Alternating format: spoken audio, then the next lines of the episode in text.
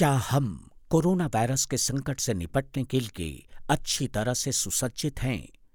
अगर रोगियों को अस्पताल में इलाज की आवश्यकता है तो स्वास्थ्य और परिवार कल्याण मंत्रालय ने नामित स्वास्थ्य सुविधाओं को संक्रमित कोरोना वायरस के रोगियों की देखभाल के लिए सुसज्जित करने के लिए पर्याप्त कदम उठाए हैं।